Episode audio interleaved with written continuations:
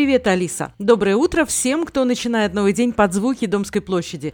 Я Оксана Баста, и в новом году мы не изменяем старой привычки пить вместе утренний кофе. Главная новость недели – Илон Маск объявил об успешном вживлении микрочипа в мозг человека. Этот чип позволяет своему носителю управлять компьютером силой мысли – Первый продукт компании Neuralink получил название «Телепатия». Главная целевая аудитория – люди, страдающие неврологическими заболеваниями и лишенные возможности контролировать свое тело.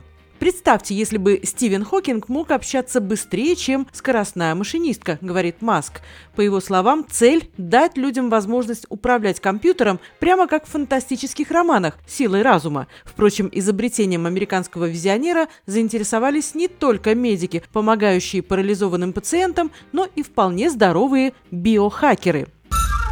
Справка. Биохакинг – это улучшение работы организма с помощью медицинских препаратов, питания, тренировок и других методов. Простыми словами, это апгрейд тела, словно компьютера, с помощью технологий, в попытке взломать генетический код, чтобы жить как можно дольше, при этом чувствуя себя и выглядя как можно лучше.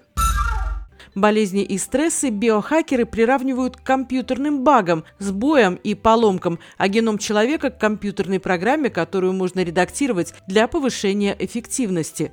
Умеренные биохакеры следуют принципам ЗОЖ, экспериментируют с правильным питанием, приемом витаминов и спортом. Одни увлечены веганством, другие так называемой диетой хищников, карнивором или интервальным голоданием. Радикальные пытаются менять ДНК, переливают себе компоненты крови и даже вживляют в тела чипы и имплантаты. Отец биохакинга, миллиардер Дэйв Эспри, мечтает достичь бессмертия. Он делает инъекции стволовых клеток, принимает ванны с инфракрасным светом, носит на голове электроды для улучшения памяти. Подкожные чипы набирают популярность и среди не обладающих миллиардами граждан. Многие уже вживили себе в руки электронные схемы. Одними можно бесконтактно оплачивать покупки, другими – открывать двери и запускать приложения на смартфоне. На такой чип, как на флешку, можно дозаписать информацию обо всех новых платежных средствах и замках, которые нужно открывать. Людям с ограниченными возможностями такие чипы позволят упростить быт и общение.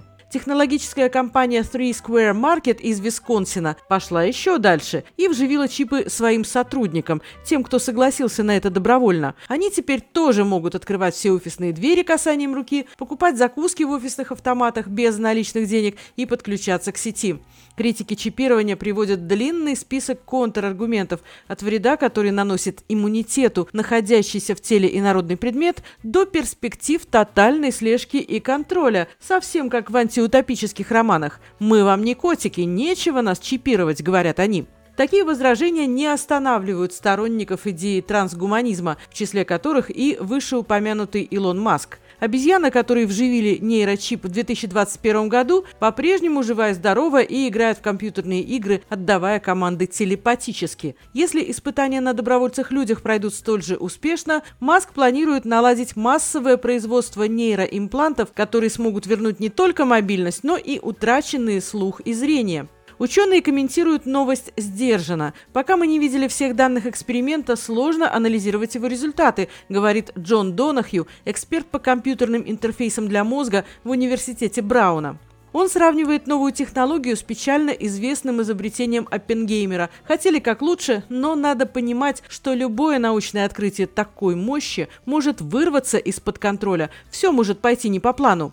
К тому же на данный момент в мире нет четких законов и правил, регулирующих установку и использование даже самых простых подкожных чипов, не говоря уже о нейроимплантах, имеющих доступ к куда более сенситивным областям человеческой личности. В любом случае, нравится нам это или нет, ясно одно. Будущее, описанное в фантастических романах, уже наступило, и мы с вами живем в нем. И если с чипами пока не все так однозначно, то здоровое питание и физические упражнения кажутся не такой уж и плохой идеей.